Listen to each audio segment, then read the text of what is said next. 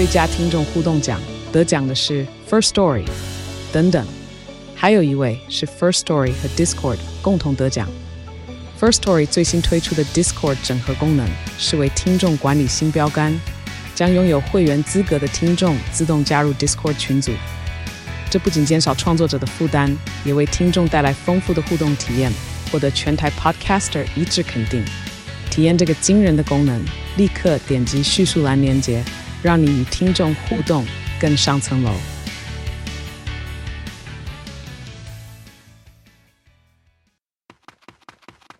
嘿，你别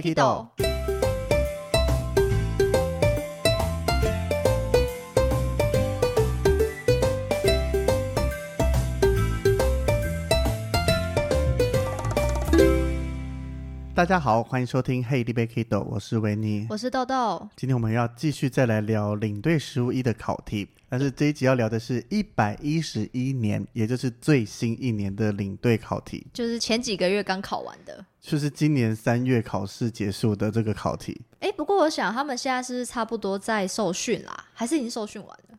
有受训完，我看蓉蓉历险记的蓉蓉，她已经考完又受训完了。哦，对对对，对啊，所以就是又多了一些人。抢饭碗，那 现在什么时候能带团都还不知道哎。对啊，对啊，那一样我们会分成两块，一块是聊比较专业的一些航空票务啦、急救知识，另一块再聊一些带团实务操作上面的事情。那我在想，如果我们一百一十年专业知识的部分收听率很差，我们这一集还要上吗？所以意思就是，当听众现在听到我们这一段对话，就代表说我们之前收听率是好的，我们继续把它放上来了吗？对，要不然就永久被存在你的云端最深处，就永远压着，看我们明年再上好了。对。好了，所以我们这一集就跟大家聊一聊一百一十一年的领队实务一比较专业知识的地方。但是有些在之前一百一十年聊过的内容，我们就不会再聊了。对，不代表说今年没出，只是我们聊过，再重复聊一次，听众就会暴怒。不是两个礼拜前才讲过的事情吗？对，没错。对，但是以我做了一百一十年跟一百一十一年的内容，我发现专业的部分其实有重复，但是还是有很多是没重复到的。对，还是有一些不同的题目出来。对，所以代表听众，你今天听到一百一十一年的这一集以外，你要再回去听一百一十年的，或是之前听了一百一十年，要再来听一百一十一年，这样你所获得的知识会更全面。你现在讲这句，他们就听到，代表他们有听过啦。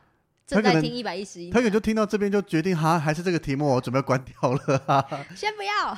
对，我们是完全不同的内容，嗯，对，完全不同的知识分享。而且有一些，其实我是觉得大家都必须要知道知识，就当做一个小知识啦。当今天你没有当从业人员，但你一样出国的时候，可以跟你周围的朋友炫耀一下。哎，我知道这个东西，我知道上面写的叫口穴，我知道今天聊到的什么什么之类的。对，没错。好来，那第一题呢？我们要讲第六题的旅客前往韩国首尔旅游，临时又想到日本大阪，最不可能搭乘下列哪一家航空公司？A C I B K E C O Z 朱 J L。对，那这题的答案是 A C I。我觉得这个考题考了两个面向。怎么说？第一个是你要知道航空公司的代码，对，C I K E O Z J L 分别代表哪一家航空公司？我只认识 CI，那你在写这题，你要怎么选出答案来？就选 CI，那那就对了，这题答案就是 ACI。你看很厉害吧？是刚好猜到了吧？但是第一个 CI 就是华航，那 K 一是大韩航空，也就是韩国的航空公司。嗯，C 是 OZ，也就是韩亚航空。不是那个歌手 OZ 吗？不是不是不是，这是航空公司的名字，也是韩国的航空公司。那猪是 JL，这是我个人最爱的加入日本航空。哦，对了，JL 我也认识。那这一题呢，他重点要问说，他已经到韩国首尔旅游，但是临时又要飞去日本大阪，那最不可能。因为他有加最不可能这个题目才能成立。嗯，如果他只是问说不可能搭下列哪个航空公司的话，是选不出答案来的。因为都其实都这四都个选项都有飞得到，嗯对，甚至你要搭美国航空从首尔飞去美国，再飞回来日本大阪，也可飞得到啊，啊，对没问啊。题啊。所以今天这个问题直观一点的讲法，就是韩国首尔跟日本大阪之间有哪些航空公司有直飞航班？嗯，因为你要最快飞过去，就是直接飞过去嘛。对，虽然你不知道每一家航空公司的航点是什么，但是你可以去抓说韩国的航空公司一定有飞往日本。嗯，那大阪又是大城市，基本上啦，不能讲一定，基本上都有在飞。嗯，那一样，日籍的航空公司会飞韩国首尔。那韩籍、日籍去掉了以后，就剩下台湾的航空公司。对啊，所以这题，换句话说，就是以下哪些不是韩国或日本的航空公司吧？哎 对，没错，对啊，那这题其实你要这样子去思考，就会懂了。因为就是比如说我们要从国外飞回台湾，我们如果有台湾的航空公司，我们通常会选台湾的航空公司飞回来吧，对吧？通常如果旅行社是啦，如果维尼个人的话，不一定会转就机就我们回来会。可能会选个长荣或华航啊 我会选个环宇一家的回来。就除了维尼之外啦，好不好？好了，所以这一题其实也可以用另外一个方式来考，就是下列哪个航空公司没有韩国首尔和大阪之间的航权？哦，对，那这样是第几航权的部分呢？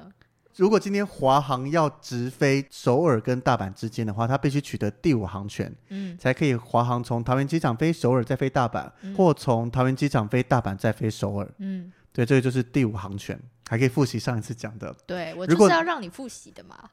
因为你比较需要复习。那如果听众听到第五航权还冒出问号的话，麻烦回去听一下一百一十年的领队实务一。专业的部分。对，没错。下一题，第十二题，下列航空公司何者为 SkyTeam 航空联盟的成员？A、B 七、B、F 一、C、B、R、D、C、I。答案是我怎么听起来好像是三码一样？因为刚好选项都是 A、B、C、D 这样子。哦，对对对对对，对，那这题答案是猪 CI。对，你看这个也是考了两层的题目。第一个，你要懂这些航空公司的代码是什么。嗯，那懂代码了以后，再知道 Sky Team 他还不写中文出来，他不把天河联盟四个字写出来。对，对，所以你要知道三大联盟的这个英文是什么，然后最后再判断说哪一家航空公司是哪一个联盟的。不过他题目还算蛮佛心的，怎么说他没有出一些外籍航空公司，这些全部都是台籍的航空公司。？B 七是 B 七是利荣，哦，然后 F 一是在二零一九年十二月十三停止营运的远东航空，然后 BR 的话是长荣，CI 的话是华航。那你知道他们各属哪一个联盟吗？当然知道啊那讲一下。，B 七跟 F 一没有联盟，然后 BR 是星空、嗯 c i 是 Sky Team。嗯，简单吧？对啊，我觉得啦，你针对这个题目，当然你做考古题做到这一题，你就必须第一个先知道有哪三大联盟，那是哪三个？星空联盟、SkyTeam，还有什么？刚刚上一题有讲过哦。环宇一家。对，没错。嗯 对啊，那有知道这三个联盟，你在这三个联盟之间再稍微知道一下几家比较大的航空公司。基本上，我相信他考题不会出一些太刁钻的啦。以现在的这种出题方式来看，对，对，所以你当然不用把全部背下来，但是至少大方向稍微多看几眼要知道啦。嗯，因为我觉得其实我们考领队实务，我们其实不用真的背得很熟，或者是知道它每一个的确切的答案。就我觉得你大概懂就好，因为它不像法规那一个考，那叫什么？就是我们有申另外一论题。科考哦，你说领队实务二，对它是考说什么什么状况下必须罚多少钱，或是资本额多少这些那个一个数字，而且它数字很多都出的很接近。对，所以如果你要背的话，你去背那个，你把脑袋放在那里好了。对，就是我觉得领队实务一大部分是你看过有印象，嗯，或是你有抓题方向，你不要去背一些很小很小的航空公司。以这个航空联盟来讲，你不要去把 SkyTeam 的所有，你就是预计你要全部背下来，对，太累了。你这个看过有印象就好了，搞不好出题老师都不知道。就 Google 的出来啦。但是真的有印象，读几个比较大型的就知道了。嗯，好，那下一题十四题，下列哪一航线呢？其旅客搭乘飞机的托运行李是论件计算？A. 泰国到伦敦，B. 德国到荷兰，C. 夏威夷到纽西兰猪泰国到台湾。这个正确选项是 C，夏威夷到纽西兰。但这个题目基本上后面也不会再出了。因为因为目前航空公司以长荣航来讲的行李已经全部都改制度了。对，那这一题其实我们要聊到是在托运行李的时候，有分计件制和计重制吧。嗯，那以前的时代，对，现在也要讲以前的时代。以前的时代了，就是非美国的话是寄件，基本上经济舱就是两件。那非其他的地方的话会计重。那它美国地区寄件是不限重量吗？有啊，它一件基本上应该是二十三公斤。嗯，对，那只有那时候很多人说飞日本要搭日航比较划算，因为日航一直都是两件行李，一件各二十三。嗯，对，那到现在，因为长荣从二零二二年的六月二十三起也全面改成计件制，华航在二零二二年的八月二号起也全面改成计件制。那他们计件跟计重量对他们来说哪一个是比较好啊？我觉得不一定比较好诶，他就是哦以他们两家的新闻稿是说要符合整个联盟的一个计算行李的方式。就统一的概念。，对，哦，所以目前来讲的话，这一题可能也不复存在了，因为泰国到台湾可能也就是计件了。嗯，对，那可能泰国到台湾，呃，对，对啊，因为它没限制哪一个航空公司嘛，所以嗯它这题要考的不是说每一间航空公司的规定，嗯，它要考的就是非美国一定就是计件制，那其他地方就不是计件是计重的。对，它命题的重点就是这一个，嗯，所以这题基本上就不会再出现了，就是如果出现，它应该也是送分题了。就是每个选项应该都要可以才对。对，那下一题，十五题，搭机旅客于托运行李时，下列何项为托运行李签条上不需查核的资料？A. 日期，B. 班次，C. 目的地，猪出发地。那这题答案是猪出发地，我这题写错哎，为什么？因为我就觉得它好像每一个都需要，那你选然后我？硬选了一个 C 吧，你现在选择最要看的东西，因为我会觉得只要出，哎，对啊，我为什么选 C 呀、因为我现在脑袋想的是只要知道目的地在哪就好，那我应该选猪啊，那我应该是选错了。写的时候脑袋没有很清楚。对，的确，就像豆豆讲的，我今天就在我的出发地了，我干嘛管上面要写出发地？他真的帮我送出去就好了只要。可以到我的目的地就好了。就确定目的地要正确的，因为我记得我们之前 p a r k 在聊转机的时候也聊过，就行李条上面目的地都会写一个机场代码在上面，所以才会跟大家讲说机场代码至少你要去哪里稍微记一下那个机场代码是什么。那有些甚至会用黑色粗体甚至黑底白字来显示。所以通常行李条它印出来的时候，记得有些地勤会给你看一下，说，哎，这个是到哪边的，对，那你就要赶快，因为你不可能去瞄日期跟班次，这个太困难了。所以我主要要看的就是目的地那个行李条上面，只要没打错，基本上这个行李应该可以安全的到我的目的地。对啊，就像你说的，那个地勤也会说，哎，今天你是要去什么什么的行李？对啊，所以日期跟班次，当然你在找行李的时候也是应该写上去的，去查询说这个到底是该哪个班次飞，什么时候飞出来的。对，对，它出发地你都在这个机场，都在这个出发地了，是完全不用标示也没有问题的。那下一题，有关机票 APEX fare 的叙述，下列何者错误？A 是指 Advance Purchase Execution。B 在机票的 fare basis 栏位中以 AP 来表示。C YLAP 二十一的注记是指 Y 舱等淡季搭乘，限二十一人以下使用。猪 BOWAP 的注记是指 B 舱等淡旺季之间使用，现周末使用必须提早购票。这题好难的一个题目，但是正确答案是 C 这个选项。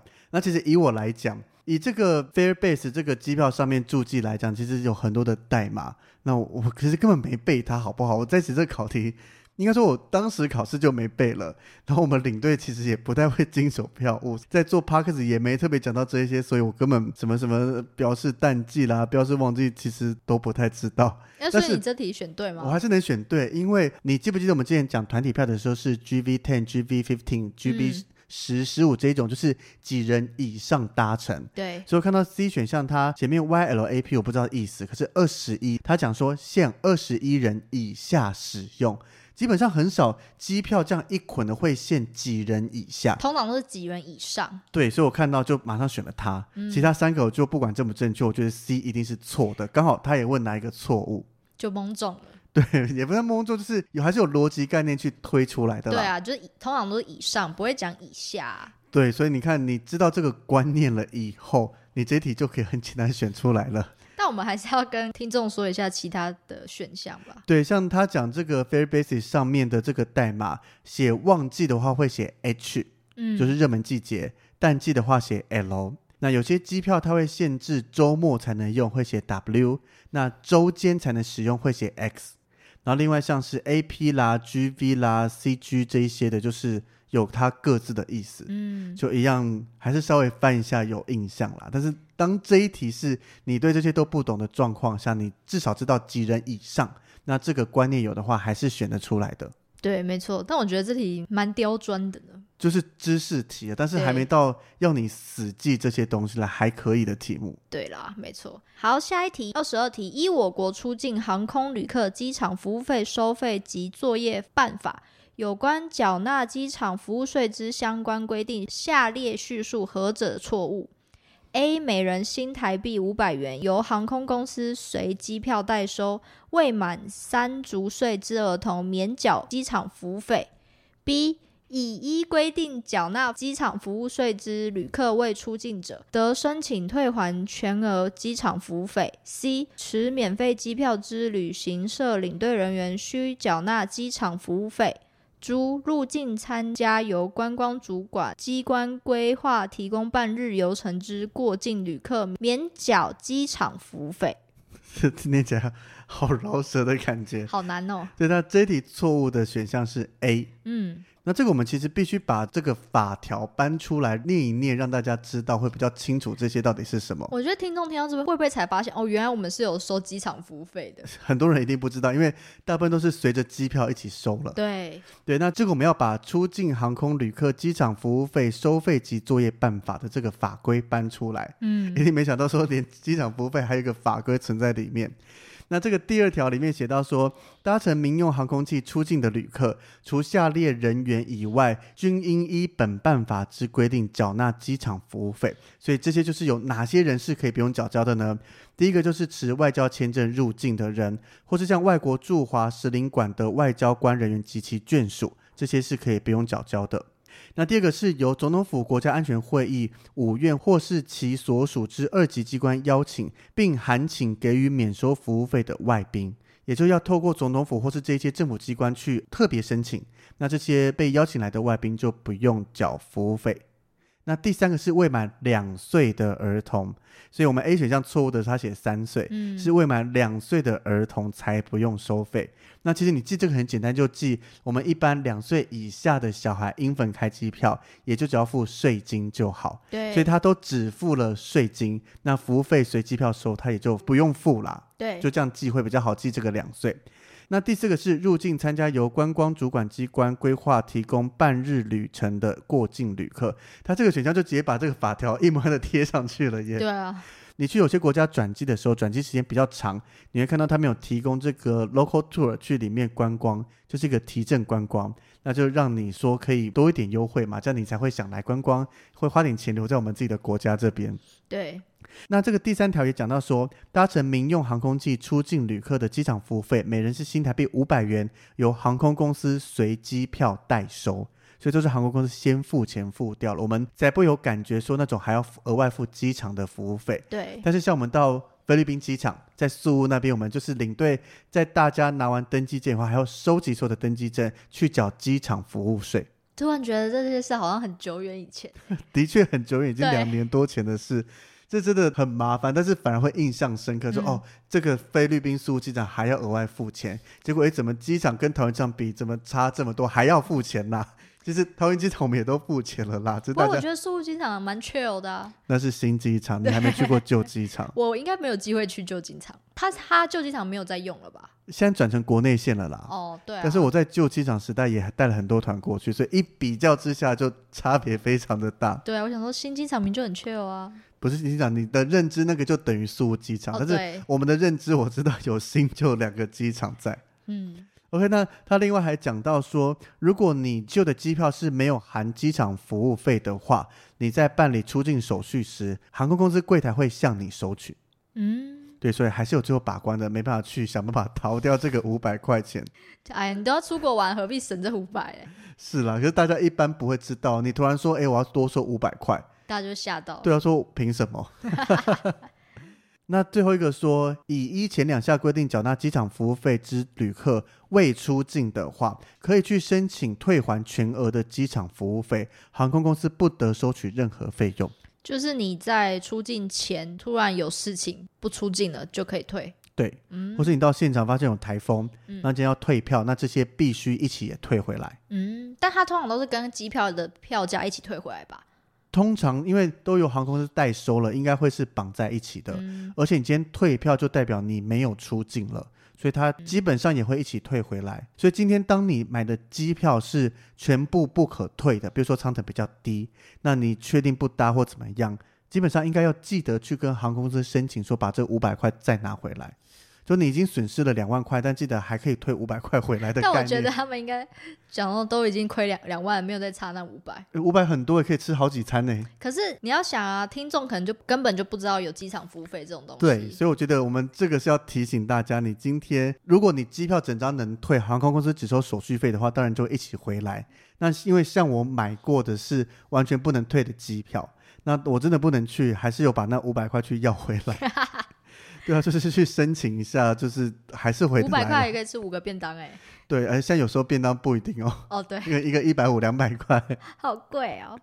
好，下一题，二十六题，疟疾的预防有四大原则，简称为 A B C D。下列叙述何者错误？A. Awareness 要了解疟疾的危险性、潜伏期和主要症状。B. Biting 要避免被蚊子叮咬，特别是在黄昏入夜后。C. Chemoprophylaxis 服用预防性的抗疟药，避免感染。猪 drug 进入疫区前应施打疟疾预防疫苗。那这题错误的是猪，它不是 drug，是 diagnosis。那这个是要做及时的诊断。嗯，那其实以我自己根本没有记 A B C D 到底是什么，我也没有。对啊。可是我选这题的方法就是疟疾它没有疫苗。嗯，你记不记得像我们最近小象出去的时候，它是要吃药，它没有去施打疫苗。对，对，所以这一题很简单，就能选出来是猪，你也不用管它是不是 drug，反正疟疾打疫苗这是不对的，没有疫苗让你打。我选这一题的判断性是猪，但是我是想说，它后面写疫苗，为什么前面写药？那你为什么没有选药？没有，因为何者错误啊？就是如哦，所以你认知也是它本来就没有疫苗不是，我的认知是说，drug 是药，疫苗是疫苗。它哦，它的它的英文本身就不对了。这只能算误打误撞对选中了吗？对了，但是我自己就是用疟疾没有疫苗来做判断的啦，它只有事先预防用药，像是奎宁这一种的，嗯，对啊。那疟疾其实它的主要传播途径，它是由雌性的蚊子叮咬人类所导致的。其实我有点不知道疟疾是不就是像一般蚊子叮咬吗？它有什么特别的症状还是干嘛吗？应该说蚊子本身带有这个疟疾的病毒，哦，所以是它们其实是一般的蚊子，只是那蚊子有带有毒，是不是？应该说它是蚊子有带有这个疟原虫这种寄生虫，那它叮咬了以后，寄生虫就会到我们的人体体内，嗯，然后就会发生疟疾的各种症状。哦，对啊，它常见会是在热带、亚热带地区。所以非洲应该就啊，非洲的话是恶性疟疾，啊对，主要分布像是非洲的南撒哈拉沙漠区域啦、西非、巴布亚新几内亚啦、海地呀，还有东南亚这些地区。东南亚有，就是我们去旅游的区域，当然相对来讲是比较安全或是比较现代一些些的。嗯，可是有些东南亚它是比较自然的环境，那一定都会有各种蚊虫。那尤其那边的蚊虫又比较多，都带有这些疟原虫的话，那你没做好防护，就比较容易去感染到疟疾。好危险哦。小象应该回得来吧？这干我干嘛在这边 这样子讲？小象他也讲啦，他不是都做好全部的准备了？他有写遗书了。对啊，OK，好，下一题，二十七题。当带团人员发现某成年团员脉搏停止，实施心肺复苏术 （CPR） 时，下列叙述何者错误？A. 胸外按压深度五到六公分。B. 每三十次胸外按压给两次人工呼吸。C. 胸外按压速率每分钟一百到一百二十次。猪胸外按压位置在剑突处。对，那这一题错误的是猪胸外按压位置在剑突处，这是不对的。正确的胸外按压位置应该是两乳头连线的中间处，哎，剑突处在哪里啊？中间这个、哦。最下缘就是肋骨往下那边就是我们的腹腔了的最下面这个。哦哦哦，我知道了。对，因为这个剑突处会写，或者大家会觉得，诶，怎么好像印象有听过？同样是在 CPR 里面会教的，因为当你发现有人昏迷的时候，你必须去叫叫看他有没有反应嘛。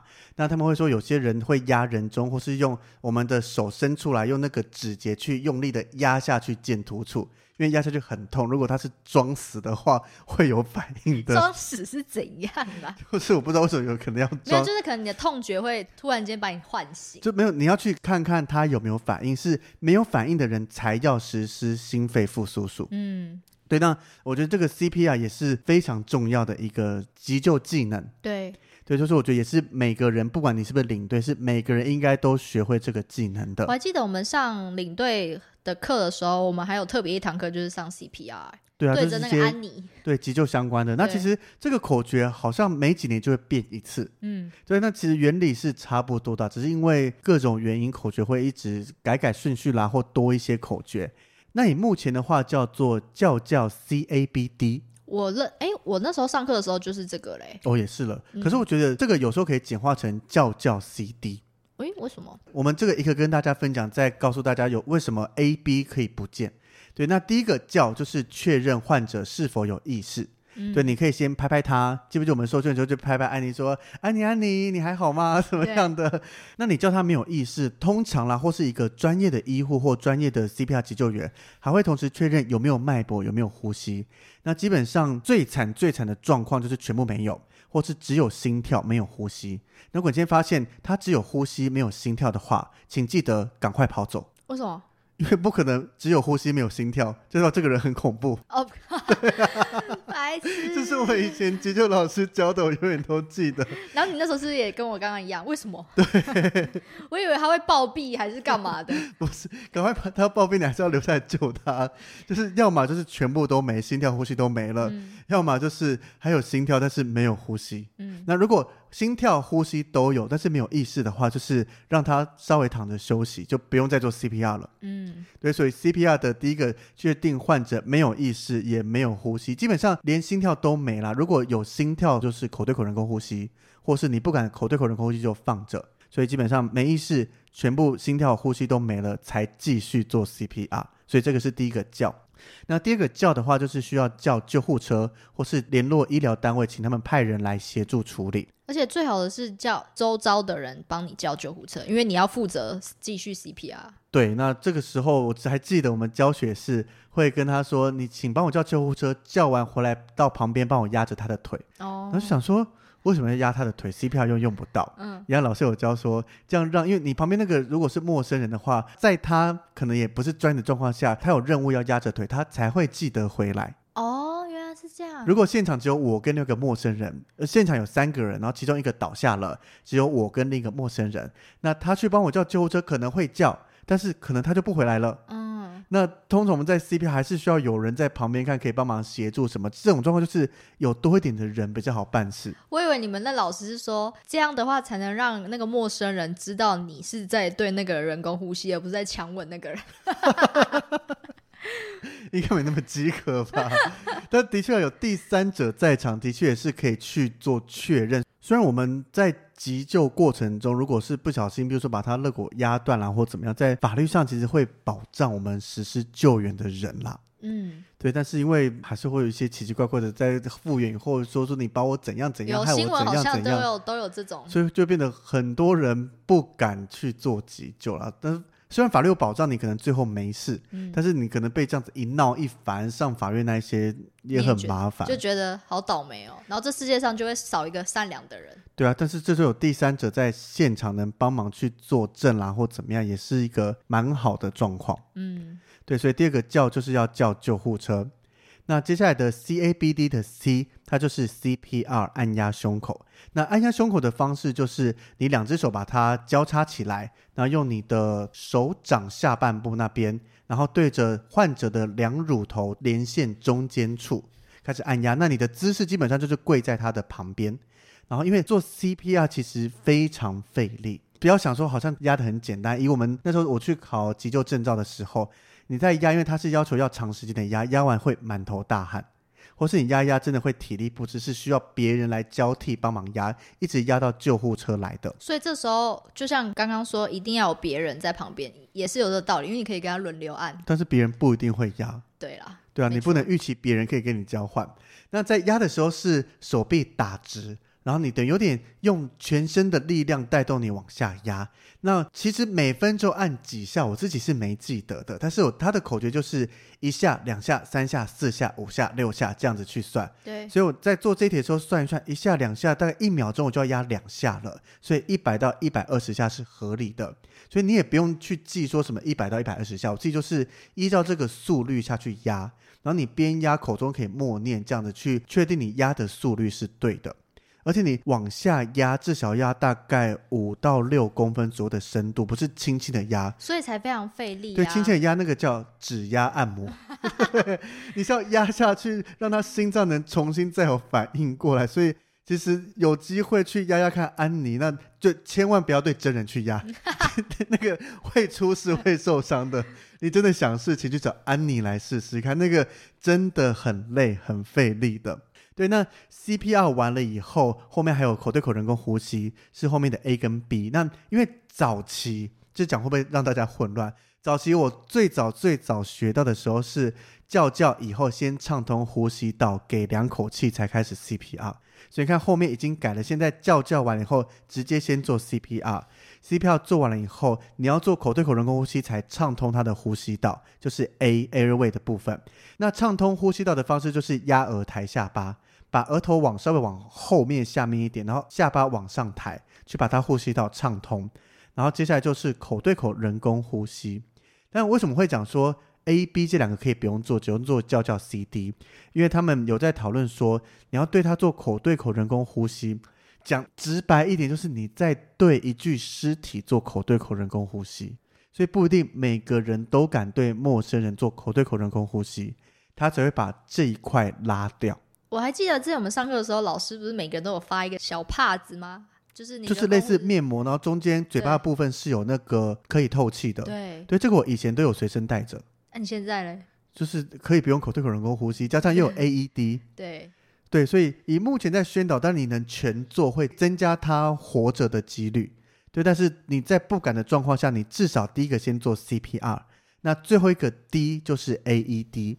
因为基本上现在大部分的公共空间都有 AED 了，那就把它拿过来贴片贴在右上左下，对，然后贴着以后就听 AED 的指示，它会告诉你说什么时候要电击，那会通知说所有的人离开，然后再按下电击，那电击完以后再继续 CPR，这样子去交错，所以这个叫叫 CD，我觉得也是每个人都要牢记的一个口诀跟做法。嗯，就，因为真的不知道什么时候会用到它。但是当你身边有人，甚至他今天是你的朋友、家人，不小心出状况了，可是你可以有办法让他有机会再活回来的话，比起你只能束手无策站在旁边看，然后最后就是他离开了，那种你已经尽力过了，那最后能不能留下来，我觉得也是看天意啦。对，但是至少我们尽力了，我不是只是放在旁边，甚至其实更怕的是用错误的方法去救他，反而会让他如果还救回来，但是你压错的话，让他的伤更多或怎么样也更麻烦。嗯，没错，我觉得很多哎，比如说什么哈姆立克法，大家应该也都知道，然后还有是叫什么消防栓、消防摔、栓、消防摔什么，就是你失火的时候，你该怎么使用那个。灭火器啦！我想说，灭火消防栓应该只有应该只有消防员会用到灭火器。这那灭火器的使用口诀是拉拉压，到底是什么啦？什么？正常来讲，或是我们的年代学的是拉拉压。对啊，但是我刚才说拉拉压，没有，是拉，然后拉，然后压，到底有没有确定啊？看到就会确定的。正常来讲是拉拉鸭，但是比较新一点的会学拉苗鸭嫂。因为我在游览车上讲拉拉鸭的时候，有国中生说那个很旧了啦，现在是学拉苗鸭嫂。啊，可是我也是拉拉鸭哎。所以你是我们同一个年代的哦。可是放那个安全影片的时候也是拉拉鸭。对啊，可是现在最新的会教拉苗鸭嫂，当然原理都是一样的啦。好吧。突然觉得自己老了吗？不不开心。好，最后一题，二十四题。旅客在旅途中出现肺栓塞时所表现出来的症状，下列何者最不可能出现？A. 心跳变很慢；B. 突然感到呼吸困难；C. 胸口很痛；D. 突然产生焦虑感这个也是算蛮常见的状况。可是我选猪诶、正确答案是不可能出现心跳变很慢。可是你会突然觉得很焦虑吗？会啊，真的哦，会啊，因为肺栓塞它的成因就是它有阻塞物进入肺动脉或者其他分支，导致血液流不过去。那你看肺动脉的血液流不过去的话，它就开始缺氧，因为没有血液带的氧气，那你就开始呼吸困难，因为你肺就没办法再去张合去呼吸空气，那会胸痛。那你有这些状况，你会有一个莫名的焦虑感出现。可是你那时候应该是，哦，对了，这就是焦虑感，对啊，现在突然懂了吗？我自己演一遍就懂了。那个焦虑不是心情所产生的焦虑，它是因为你一些生理的状况会带给你一些焦虑的感觉。嗯所以在这个状况，你肺都已经吸不到空气了，你心跳是会变得很快的，不会说心跳变慢。了解，对，所以这个常见的症状，除了像胸痛、呼吸困难以外，还会有呼吸急促啦、水肿、心跳加快这一些。嗯，那比较常发生的族群，像是长时间使用电脑，也就是我们，对，然后长时间卧床或搭乘飞机，也是我们。我们。领的是高危险群的，因为如果没有带团就是躺着，没有没有带团就是长时间用电脑，然后有带团就是长时间搭飞机。对，除了飞机，长时间搭汽车、火车、长途旅行这些也是都会。欸对啊，我们旅那个游览车拉车或什么，完蛋了，所以呢，他们就有讲啊，就是你长时间坐飞机、坐火车或用电脑，途中都要尽量站起来，稍微走动一下，就是避免肺栓塞。肺栓塞跟心肌梗塞是一样的吗？因为你讲的这个很跟心肌梗塞好不一样，不一样的，这是不一样的。肺栓塞是肺的动脉血管被堵住，心肌梗塞是心脏的血管被堵住了。哦，就是不同部位的血管堵对，住但是都是因为有异物或是血块堵住。嗯所以刚刚讲这些长时间用电脑、长时间坐着的这一些状况，就是你因为长时间坐卧，那你的下半身血液循环没有很好，可能会有一些血块产生。如果血块产生的多了或是大块了，当你站起来，它开始回流到我们的心脏，再出去到肺的时候，就会出现肺栓塞的状况。哦，对，那另外像是高血脂啦、糖尿病、肥胖或是动脉硬化的这一些，也都算是高风险者。嗯，对啊，所以像这个胖子又去当领队的，好像我没有 要说，我没有说是谁哦。我要好好注意一下了。对啊，那你要看你念危险，你还有上上级的心绞痛也有问题，反正基本上就是胖就会产生很多的一些危险不要太胖了，好。不 好？OK，那这个到底该如何预防呢？因为刚刚讲嘛，这种就是下肢静脉血栓所产生的嘛，所以根据形成的原因，应该可以分成三级。那第一级的预防是正常人的预防，也就是你要去防止长时间肢体不活动，所以搭乘火车、搭乘飞机的时候要稍微活动一下，稍微按摩一下。但是按摩也不是很大力的按摩，不小心按受伤了，OK，一样有各种血块就会产生。对，对，那第二级的预防是指高危险人群的预防，针对下肢静脉炎啦或者静脉曲张的时候，一定要赶快去治疗。那另外，你是做完手术以后的病人，要尽量能下床活动就稍微活动一下，避免长时间躺在床上，去促进你的全身血液循环。那第三级的预防的话，就是指发生肢体静脉血栓的话，要及时去把这个血栓溶掉，或是把血栓拿出来。如果你是肺栓塞复发者的话，你要去做一些药物治疗这一些，或是必要的话，你要安装下腔静脉滤器。就是要动手术的感觉，就是你想象你在里面的血管安装一个滤网，嗯，然后你那些血块就会被卡在，你让它卡在不影响你生命安全的地方，比如说卡在脚上，也不要让它进到你的肺啦，进到你的心脏，产生了无法挽回的问题。维尼你要小心哦。所以其实这是我很懂啊。你 看豆豆在从之前一百一十年心绞痛啦，做什么这样做下来，我还记得豆豆问我说：“你怎么会知道硝酸甘油酯这个东西、啊？” 我说：“我从以前大概就知道，可能这些病因我都比较有机会去得到或怎么样，所以这些的知识我都还有。至少当我出事了，我知道该怎么请别人救我自己。” 对，所以这些，你看我们在一百一十一年挑出来的题目，跟一百一十年其实有蛮多不同的，嗯，所以我才说当时我去做考古题，我其实不是只是写完考古题就直接进考场，我在写考古题的时候会去看说，诶哪边错了，去把这个知识弄懂，等于就是用考古题去读书啦。对，没错，对，是蛮有用的。所以，我们连续讲完两年的考题，这个航空票务相关的，应该我相信对一百一十二年要考试的人是有一些帮助的。有啦，我觉得。还是你就读完这个就可以去考了？